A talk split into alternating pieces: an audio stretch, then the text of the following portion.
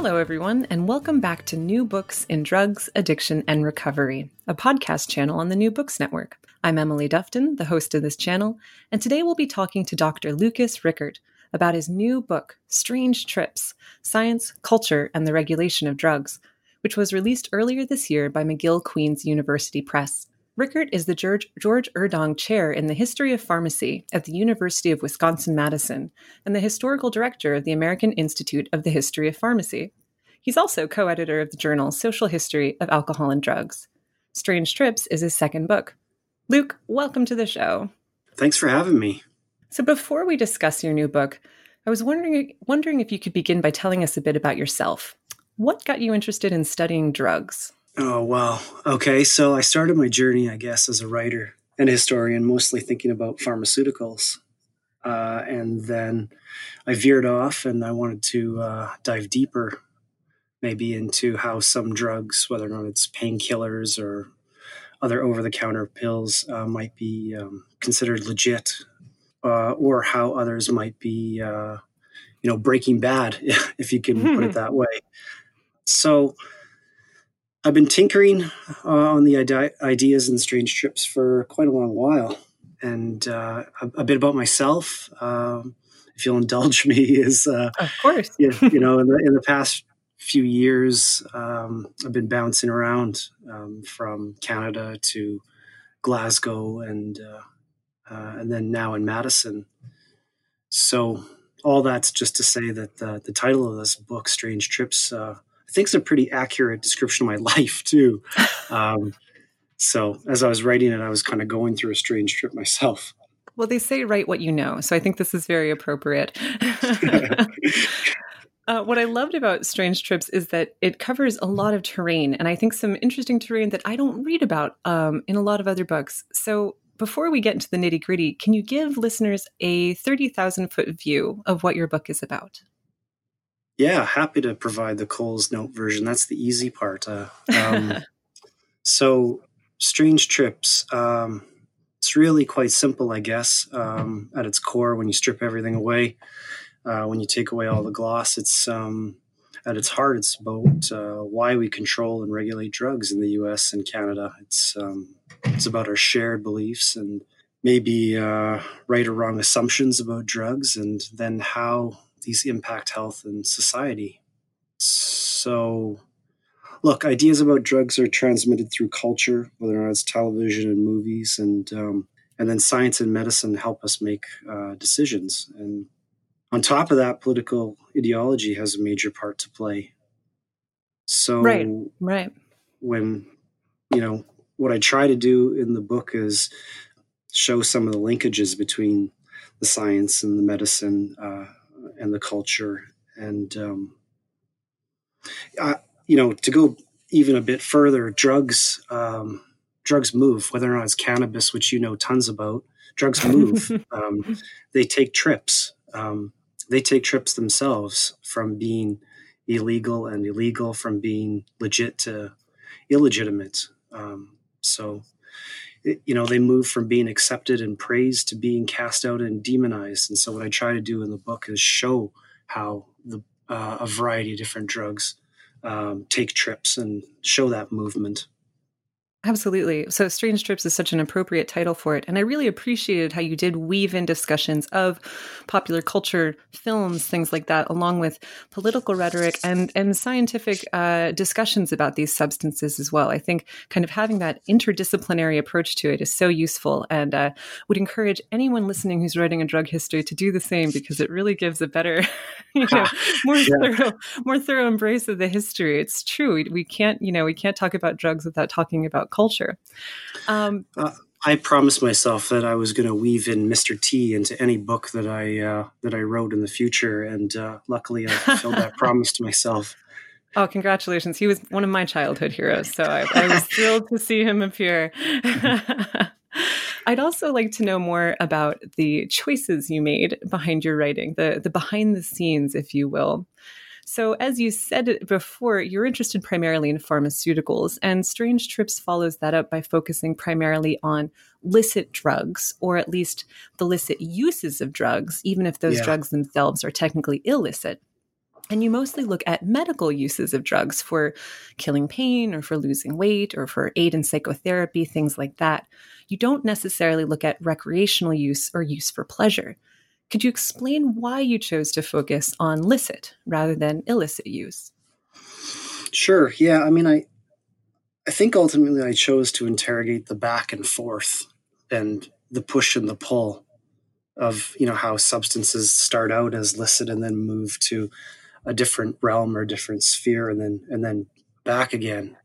Um, I, that choice, I reckon, uh, started with um, a book, as most uh, most things do um, in the world of history. Um, uh, and I don't know if you've come across Susan Cayleff's um, kick-ass book called Nature's Path. Um, no. It's a history of naturopathic healing in in America. Um, cool she's um, she's based in California. She's a feminist. She's an activist. Um, uh, in the course of her book, which I really like, she walks the reader through alternative health movements. Uh, today, we know all sorts of things about alternative health movements, whether or not it's uh, Gwyneth Paltrow and Goop or New Agey stuff or yoga and acupuncture and whatever else. Um, but as I was writing my book, um, Cayleff kept popping into my brain over and over again. She, I think, did a, a masterful job in underlining the longevity of how you know doctors and quote unquote outsiders and regulators and patients have negotiated um, the the proper the right kind of treatments and that's never been a straightforward um, linear process. Hmm. And so I I deliberately chose to start my chapters within the the legitimate medical realm, but then try and and highlight how how and why they they move uh, or take trips as as I said earlier. So, what are the factors involved? You know, who are the key players, and um, and then try and link that that history to some of the contemporary discussions. That's great. That's really great. I also really liked how Strange Trips was divided into three sections. Uh, in the first, you kind of you kind of focus at the end, right? You go to end of life palliative medicine. Mm-hmm. In the second, you focus on what you call hippie medicine, uh, hmm. and in the third, you discuss what you call demonized pharmaceuticals. So I do want to talk more about the specific drugs you focus on in these sections. But before we do, why these three themes? How did you choose them? Super good question. Um, I, I, guess just taking a step back um, for a second, lots of really awesome books and, and some crappy books about drugs um, examine just one drug. And so, what I tried to do is present a broader perspective and um, um, explore various different substances um, and then put them in a conversation with each other, right? So that's that's what I'm trying to do in the book. Um, so there's got to be a way of organizing the different the different drugs. Uh, so the themes I, I, reckon sort of bubbled to the surface um, in an organic sort of way, and um, it seemed maybe more unique uh, to me, at least. Um, to organize them around certain themes than than just telling a straightforward chronological story. Mm-hmm. Uh, and did the drugs themselves give you the themes? Were there certain drugs that you picked because you wanted to focus on them and you realized you could group them specifically in these ways? Or did you go in thinking about the groups and then choose the drugs? No, I didn't think about the groups beforehand. Um, it just seems, uh, it seemed like uh, patterns emerged. Mm. Um, as as I interrogated uh, the different substances and drugs, and at the same time, I wanted to offer sort of a, a, a fresh spin or fresh take on an analysis of of different substances. So I see the themes as sort of a groovy map. Um, hmm. If you can, you know, wrap your head around that. Um, so the end of life uh, section deals with opiates and lesser known substances, uh, laetrile, the the demonized pharmaceuticals uh, section deals with diet pills and um, and then Canadian uh, pharmaceutical products that are shipped to the U.S. and and hippie medicines, which is, I should say that I'm not being negative or pejorative when I say hippie medicines. Um, that's about LSD and cannabis. And so, which are just so these... closely associated with the '60s counterculture, I, I, I had no problem and did not find it uh, insulting at all. But I did appreciate right. the, I did appreciate the Canadian spelling of hippie, H I P P Y, as opposed to the American spelling H I P P I E. I thought that was very charming. I liked it. Oh, one of many differences between our great countries. Yes. well, speaking of that, though, I, am fascinated by the geographic locations of this book. Now, this might be, and, and perhaps listeners can hear in your accent, that you are Canadian yourself. Uh, where are you from in Canada? Uh, the city's called Saskatoon in the province of Saskatchewan. I dare you to say that fast. I will take your challenge sometime when I'm not being recorded. Uh, but but so much of Strange Trips deals with U.S. Canadian relations and the role of drugs in Canada and even medical tourism between the states and our neighbor to the north. And I love this perspective because not only do I I really do love Canada, um, but also oh, because thanks. I don't. Oh, it's a, you're you're you're also wonderful. There's there's so few of you. There's only 32 million Canadians, but you're also great. Um, but also because I just feel like Canada doesn't get enough attention from drug historians. Um, can you discuss why you chose to focus on Canada and what role does Canada play in international drug policy? So I wasn't trying to fill a gap when it came to Canada. To be fair, so it wasn't a conscious choice. Uh, uh, I find the relationship between the two countries uh, uh incredibly fascinating, especially now that I'm living in the U.S. Mm. Uh, I try to show in Strange Trips uh, how national, local, and international policies can diverge across time and space, and so even when policies are analogous, um, maybe they're enforced very differently. And um, so relationships between humans and drugs, uh, regulators, and the public are overwhelmingly dependent on context. So hmm. Saskatoon obviously is not the same as San Francisco, but uh, a lot can be learned about microanalyses of Saskatoon drug policy. Uh, just as a lot can be learned from a study of countercultural forces in San Francisco. So, more than that, when you place the two countries alongside each other, uh, and when you try and interrogate some of the similarities and differences, uh, I, I reckon it lends fresh perspectives. Mm-hmm. Absolutely. And I think Canada is fascinating because, in some ways, it has this incredibly uh, progressive approach to to drug policy, right? You have federally legalized cannabis. Uh, in the United States is still going by this piecemeal state by state approach, and yet you remain essentially a commonwealth of the United Kingdom. Is, is am I getting that correct? Sure. Yeah, sure. Yeah.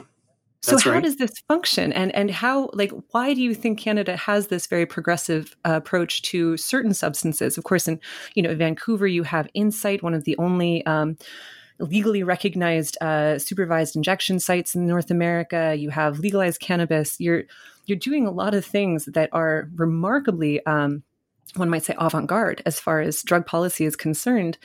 And yet, you have this very interesting, you know, uh, governmental relationship with another country. Uh, you're the neighbor to the north of the United States, which does not have such progressive drug policies. Where does Canada sit in a in, in a global drug policy scheme, and why do you think it's so unique? I'm not sure. That's I mean that's a that's a nuanced question. I, I guess the first thing I'd say is I think there are, we have loads of troubles with drug policy in Canada still that um, need to it's be sorted perfect. out. You're ruining no, my image of Canada. I know. Oh. Sorry, I'm so sorry. the dreams are shattered. Um, oh. I, that's the last thing I wanted to have happen um, today. Uh, so there are positives and negatives um, when it comes to how um, Canadian jurisdictions, whether or not it's in British Columbia uh, or elsewhere, are tackling uh, the opioid crisis. Um, at the federal level, yeah, the, the liberals decided to um, embark on this experiment of legalization of cannabis. Medical cannabis has been around um, since 2001. But uh, but I mean, you have to remember that legalizing cannabis at the national level is still a violation of federal law. Sorry, excuse me, international law, mm-hmm. not federal law, international law, and um, that's also something that uh, the United States needs to grapple with in terms mm-hmm. of the breadth and the scope of the two countries.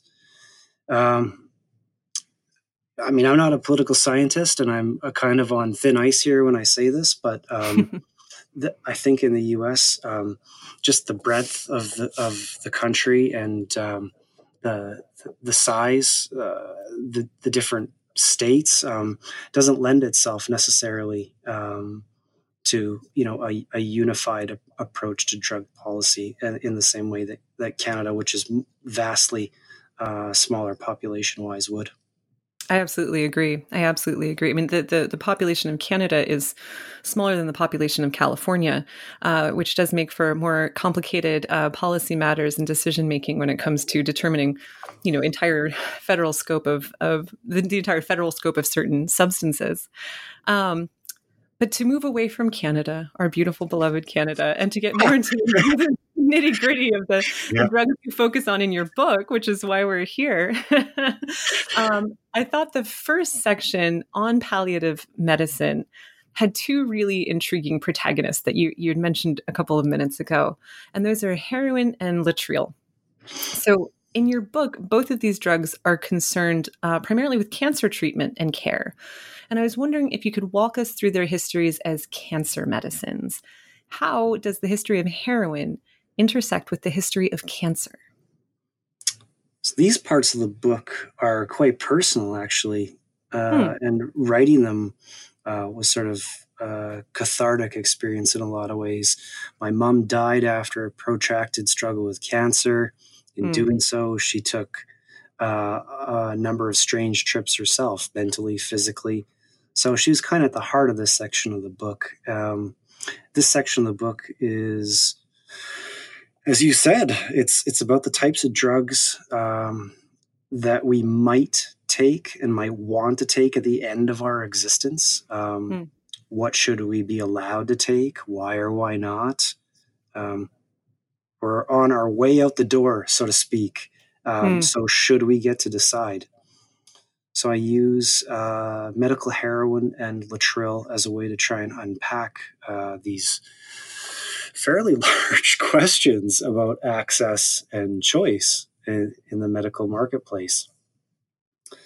So, medical heroin, uh, I try and explore it through case studies of Canada and the US. I uh, examine why Canada would legalize heroin as a palliative treatment uh, on a limited basis, mind you, and why the US wouldn't. Mm-hmm. Uh, why would heroin be more effective, arguably, than morphine or Dilaudid? Uh, who are the sort of key physicians uh, and major uh, players uh, who were in support of medical heroin, uh, and why or why not? A, uh, a big part of the the story has to do with the rise of palliative care. Uh, I don't know if you've come across Elisabeth Kübler Ross's uh, On Death and Dying. It's a 1969 book, uh, so 50 years. Uh, pretty important. It's a great book. She studies how humane medical treatments emerged in the late 1960s. She outlines the various stages of griefs. And so, what I try to do is make these um, sort of bring these two ideas together the rise of uh, palliative care and what kind of drugs we should be using. And it's so interesting, the, these conversations about what sort of drugs we should use at the end of our lives. Because as you say, you know, we're heading out the door, the fear for dependency or addiction seems small since even if the person does live slightly longer uh, without pain, that would be a good thing, right? You would assume that would be a good thing. They're probably not going to overcome this cancer and go on to become a heroin addict. The, the, the chance of that is probably pretty small.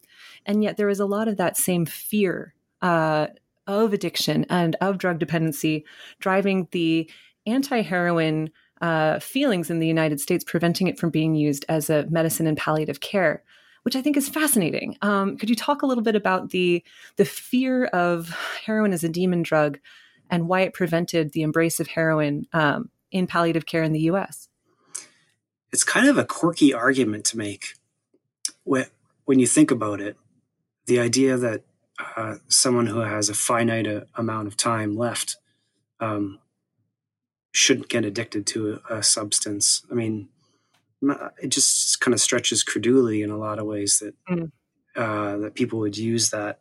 Um, but at the same time, you had a variety of other um, folks um, in the United States who were suggesting that uh, if you legalized heroin um, in palliative care, that it it might leak out of uh, the hospital, that the cabinets uh, might be broken into, and it might hit the streets. Uh, and you have to remember that uh, in the late 1970s, uh, 1980s, you, you have um, a lot of fears about uh, heroin misuse. Uh, mm-hmm. and, and so the idea of uh, sort of heroin in sterile palliative settings informing drug addicts in in major urban centers is a very is a very real thing. Mm. Is heroin a useful drug in palliative care? Um, and did your mother try it at all? Uh, no, she didn't. Uh, and whether or not it's uh, useful, uh, it's it's been used in a variety of medical contexts. So the, the British Medical Association never stopped using it in mm. in end of life treatment, and that was the basis on which uh, the Canadian Medical Association decided to once again allow uh, heroin back in, into these into these settings. So um, throughout the chapters, what I try to do is get to grips with um, the different arguments that were made for its uh, effectiveness and utility, um, its solubility, uh, how how quickly it, it breached uh, the um, the blood brain barrier, mm-hmm. and whether or not it was ultimately riskier um, than, say, morphine. It's really interesting stuff. Uh, the other drug that you address in that first section on palliative care is laetrile. And I did not know very much about this. I was wondering if you could tell listeners what it is and why it was and remains uh, so controversial. Yeah, wow. Laetrile was a fascinating chapter to write in the book. Um, so, okay, it can be found. Laetrile can be found all over the globe. In uh, so it's it's naturally occurring. It's uh, in such foods as almonds or chickpeas, uh, cashews, barley, um, and in I'm guessing very small, minute amounts, or right, right. And I mean, so, how many, how many, how many cashews would I have to eat to cure my cancer? how much can you afford? pricey. Um, That's true. yeah, there's. I mean, so there's certain levels of uh, toxicity um, uh, with laetrile, and you distill it, and um, it's promoted as a cancer treatment, um, hmm.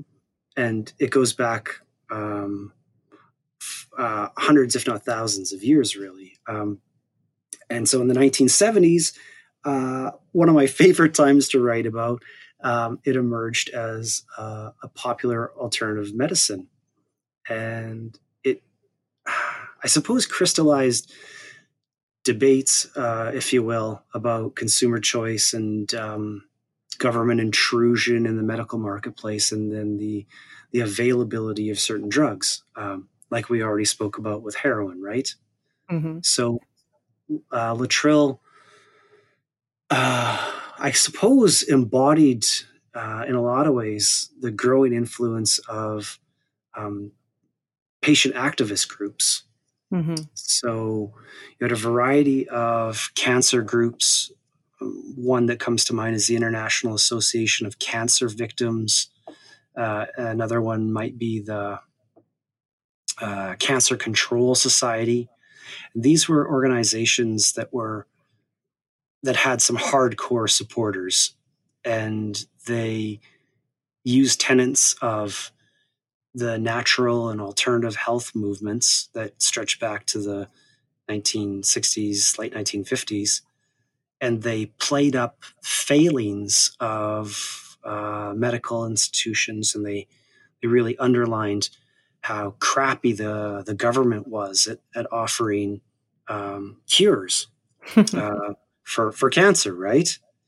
So this was a moment that saw the emergence of a really sort of robust network of uh, activists, and they they were um, critiquing what they saw as outmoded or um, orthodox treatments like uh, chemo or or um, or morphine, and um, these folks who pushed Laetrile uh, often possessed pretty conspiratorial views. They often had neoconservative ideals.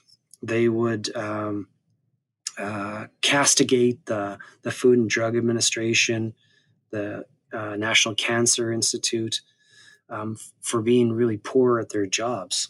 Hmm. Which is so interesting, right? That that it would be these sort of neocons who are suggesting that uh, that the the American Cancer Institute and things like that are not doing a good enough job, so they go to essentially hippie medicine. Uh, right. I think you write repeatedly in your book that drug choices make odd bedfellows out of out of really strange diverse groups and i think laetrile is a really fascinating example of bringing bringing groups that you would not necessarily group together uh, you know in any other context together uh, battling for essentially personal choice uh, and and ownership of one's own cure and one's own health. Um, which I think is the theme throughout your book. And I want to talk a little bit about that in a minute, that sort of larger idea. But it also applies to a section you talk about in um, or a, a, a, phenomenon, I should say, you talk about in the third section, demonized drugs, which is medical tourism, but not, mm-hmm. I think, where most listeners would associate medical tourism, like going to Mexico, as you talk about when you discuss um, Dallas Buyers Club, or people who travel to Europe or Asia to have cheaper surgeries, but you're talking about medical tourism between the United States and Canada and what happens after 9/11. But again, it's people trying to take things into their own hands and and choosing to pursue their own cures. How does that happen between the US and Canada? What does medical tourism look like in North America? So because we have price controls when it comes to prescription medicines in in Canada, uh, a lot of Americans uh, to help out their pocketbooks want to want to buy drugs from Canada, right? It's uh, and, and so it's taken a couple of forms.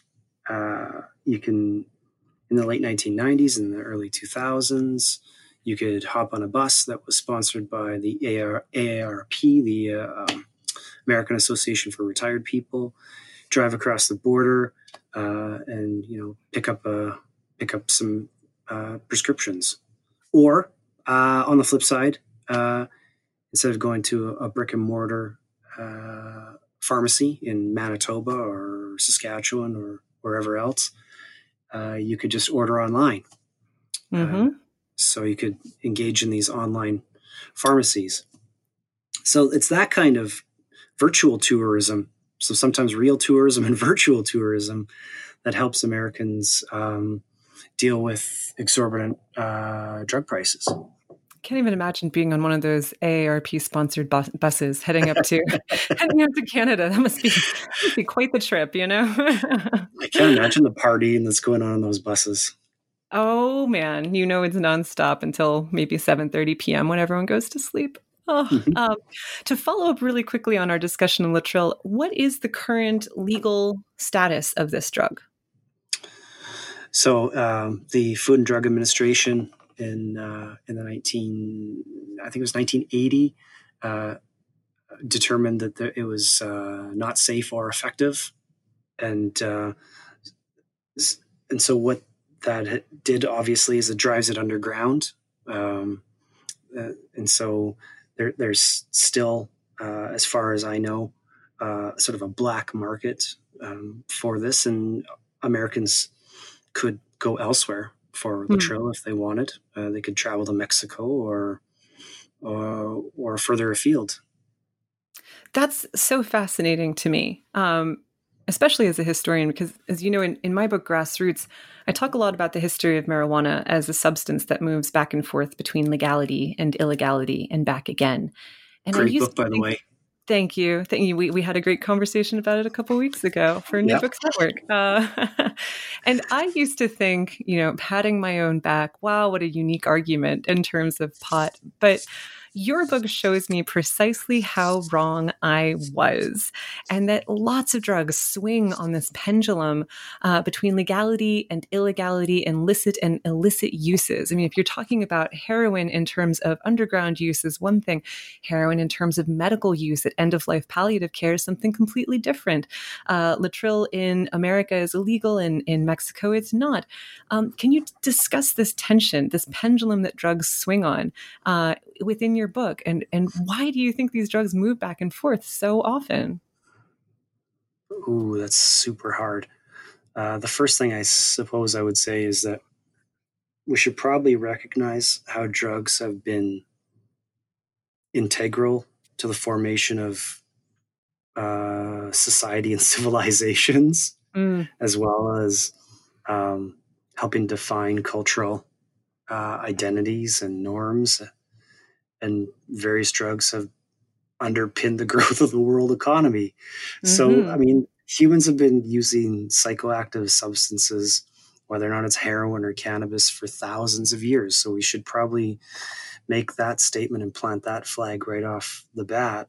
Um, evidence from across pre-modern world uh, indicates that all sorts of substances, whether or not it's wine or uh, peyote or whatever else, tea leaves, for a host of medicinal, uh, recreational, and religious purposes have been used, right? Um, mm-hmm.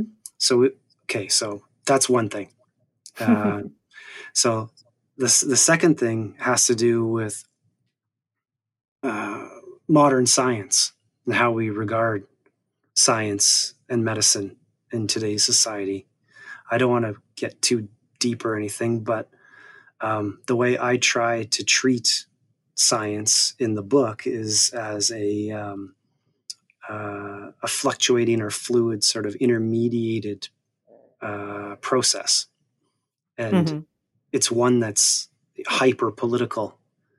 So, um, in looking at in the different drugs, I think um, my my book demonstrates um, that this process helps give shape in con you know in concert with culture give shape to the way the drugs move back and forth uh, uh, now about the whole science thing just because it's fluid and inter- intermediated um, doesn't mean i have less faith in it or anything but i think as historians uh, we need to be aware of sometimes its fallibilities in giving shape to to drug mm-hmm. policies um, as well as all its magnificent strengths. Um, um, but look, those involved in the debates about drugs becoming legitimate and illegitimate are are not going away anytime soon.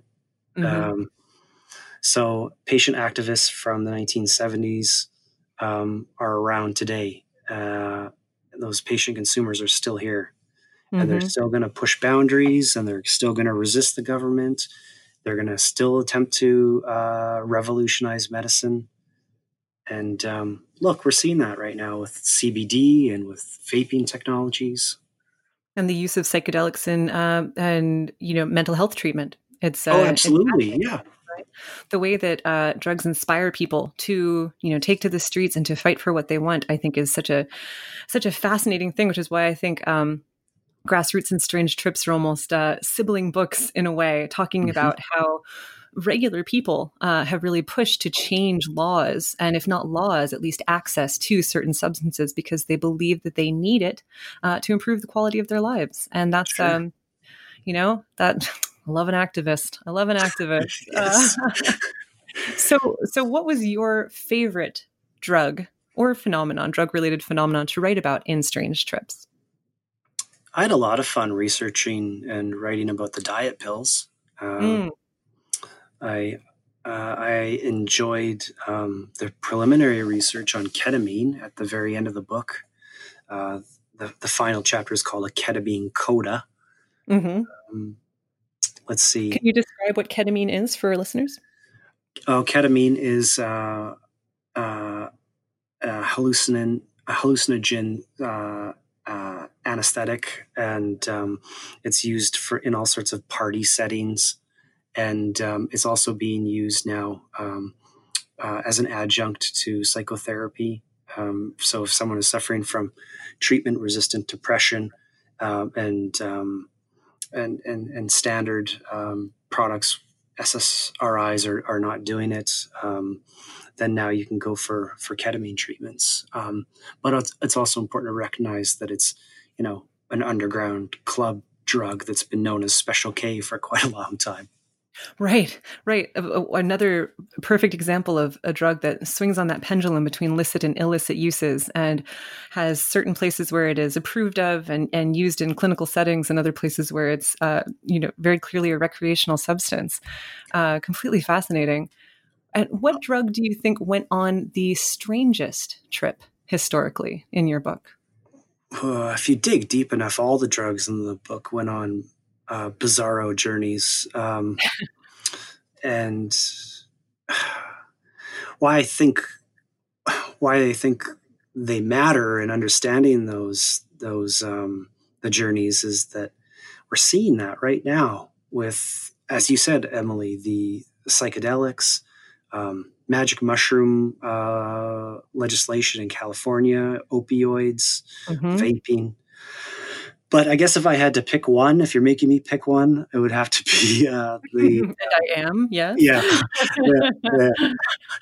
Pick one. The, the the history of heroin in Canada is one that just when I was looking at the documents um, in the archives and I was writing, it just I I had a hard time going to sleep because I just wanted to keep writing about it. And I think it's an incredibly layered story, also that adds to um, the the opioid crisis that we're going on going through right now. Yeah, absolutely. And there's it's hard to say it's hard to read anything that's not super fascinating about heroin. I 100% agree with you. And I really liked uh, looking at it within palliative care uh, in that chapter in your book. I thought that was a really useful um, addition to larger understandings of the rise of the opioid crisis and how, uh, because people were concerned with an undertreatment of pain, that was why we had Purdue Pharma, you know, promoting OxyContin and things like that. You know, we have not been treating uh, cancer pain well enough. Well, here's a whole other drug because essentially we didn't use clinical heroin. So these pharmaceutical companies came in in the 1980s and 90s and said, well, if you're not going to use that, here are these lovely pills. And look what it's gotten us into today. Uh, mm-hmm. so I think your chapter is just such a useful uh, sort of prelude to our, our current crisis. It's a more people should read it. Highly recommend it. oh, thank you. Yeah.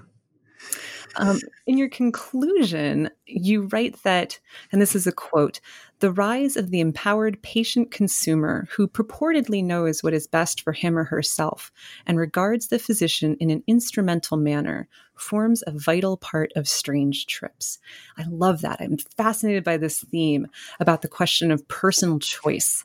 And as you note, drugs and the people who support access or lack of access to them can make these really strange bedfellows, as we talked about before. Mm-hmm. Um, can you talk a bit about the idea of personal choice and the empowered patient consumer in your book and the role that this person has played in determining drug policy? Yeah, I think you really got to sort of the crux of, of the book. Uh, personal choice matters, but facts matter getting proper treatment matters.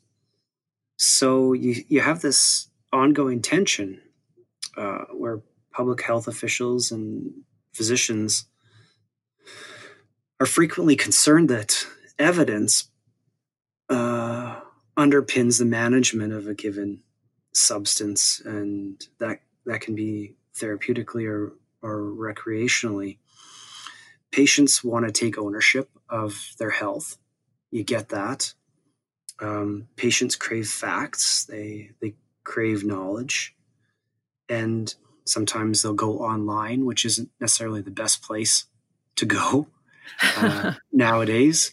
Mm. Um, you know, to take ownership of their health, uh, and so I guess in in striving f- for medical facts, you see patients often set against or battling um, against uh, doctors or lobbyists or public health officials and regulators.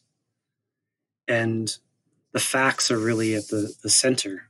Um, so the science often is far from settled. We talked a little bit about the science earlier, but the fact that the science um, isn't 100% conclusive has n- not prevented individuals from demanding access to and you know consuming unconventional or untested unproven substances mm-hmm. Mm-hmm. and that's that's really at the, the core of, of the book is that how that tension sometimes plays out so uh, let me just give you a very quick example if i can so sure. uh, laetrile so laetrile i already talked about um, there were some really conspiratorial neoconservative folks who pushed Laetrile. Um, they were suggesting uh, that it was uh, un-American and despotic that uh, the Food and Drug Administration and the government prevented access to Laetrile. Hmm. They said it was a restraint on individual freedom. Mm-hmm. Um, that uh, you know, this was kind of what a communist country would do in the 1970s. I, I find that incredibly off the charts interesting that yeah. these are the sorts of messages um, that patient activists would be using to get access to something. Um, Absolutely. Um, it's very Cold War. It's um, it's very anti-government, and it, it also relates to some of the debates we're seeing right now about the divide in the United States. So, look, sometimes patient empowerment is a good thing, sometimes it isn't. And that leads me to my next question, right? So I'm wondering if you can shift very quickly from historian to oracle, if you don't mind.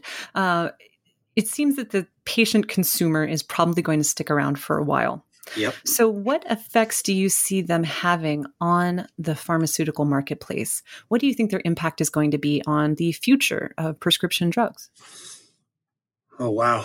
Uh, so, apart from the, the patient consumer, I, I see um, a synergy, if you will, between um, patient consumer activism and companies uh, recognizing that there may be certain problems in the medical marketplace, and so you have solutions that that pop up. One solution, um, if you can call it that, is a company called Good RX. I don't know if you've seen the the commercials for them.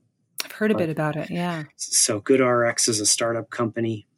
Uh, yeah, there's a free website and a mobile app that tracks uh, prescription drug prices and then offers you drug coupons all across the US. So this, you know, you've um, good the things RX we have check. to do because we don't have price controls like Canada, right? We right. need apps and coupons. It's yeah. sad. yeah, and and so Good RX um, looks at um, I, am not sure the number uh, between uh, 50 and 80,000 pharmacies across the US and helps get you the best price. Mm-hmm. Um, so that I mean that's that's one example of a response. Um, an- another example would be how uh, major uh, juggernauts in the American um, economic or industrial landscape are getting involved um, in prescription drugs. So Amazon, Amazon has um, developed a mail order pharmacy. Wow! And um, it, it's it's relatively new, uh, and it's already facing some pushback from uh, traditional pharmacies, whether or not it's CVS or whatever. You can read more in the Wall Street Journal, but mm in the years ahead, I think we're going to see um, new entrants into the um, the pharmacy and prescri- uh, prescription drug space, um, which is related to um, patient consumer um, awareness of prices. Mm-hmm. So I think that's going to be interesting for pocketbooks and for historians like you and me down the road. But no more AARP bus trips up to Canada. I mean, GoodRx is going to is going to render that obsolete. That's too bad. That's too bad. I, am not, I'm not sure if those are going to go away or not. Oh, good. Okay, so there's yeah. still hope for when I retire. I can I can hop on a bus and, and head on up to. I'm sure I can like a you know heliport or you know a, a, hologram of me can go to Canada by that time. Um, That's futuristic. Holy. Right. That's what. Well, I'm I'm also shifting from historian to Oracle. That's how I'm going to buy my drugs when I retire. nice. oh, well, Luke, this has been great, but I know we've taken up a lot of your time and you have another book coming out in a couple of days. Do you want to mention the title of that very briefly? Okay, sure. Yeah, that's called Break On Through uh, Radical Psychiatry and the American Counterculture. And uh, it's coming out uh, actually on the 8th, amazingly. I can't believe time is flying. And so that's just about uh, mental health and, and um, in psychiatry in the 1960s and 1970s. Two books published in one year. You're making the rest of us look bad. Uh, but I before... promise I'm not on drugs. but you could write about that in your next project. So, actually, before we let you go, I would love to know what your next project will be. How many books are you going to publish in 2020? What are you working on next? Well, I've been toiling away on a few par- uh, a few things, few projects. Um, I guess the one I'm most excited about right now at this very second um, is something called Cannabis Global Histories. Um, it's an edited collection, brings together some of the best new historical work on cannabis uh, all across the planet. So there are chapters about Iran and Mexico and Israel and South America and the United States, and it's going to be awesome, I think, yeah. to to expose readers to um, evidence based stories about cannabis beyond the shores of, of North America, beyond Canada and the United States. I think there's even going to be a chapter in that about the parent movement uh, going abroad. I don't know who wrote it though. That's too mm-hmm. bad. mm-hmm. Yeah. no, that was the the book is based off of this fabulous uh, conference that you organized at uh, the, the, University of Strathclyde, Strathclyde in Glasgow uh, last year, where we all got together and discussed international cannabis history, and it was absolutely spectacular. It was such a good time. It's going to be a trip to see that in print. Yes. Uh, anything else beyond that? Any other projects? Oh my goodness. Um, what else? Uh, no, I got nothing else. That's it. Take a break. yeah. Yeah. I'm dialing it down. Well, it all sounds awesome. And um, I want to thank you for writing Strange Trips. It's a fabulous book. I really can't recommend it highly enough. And I'd love to thank you for being on the show today. I really enjoyed our conversation. It was a pleasure.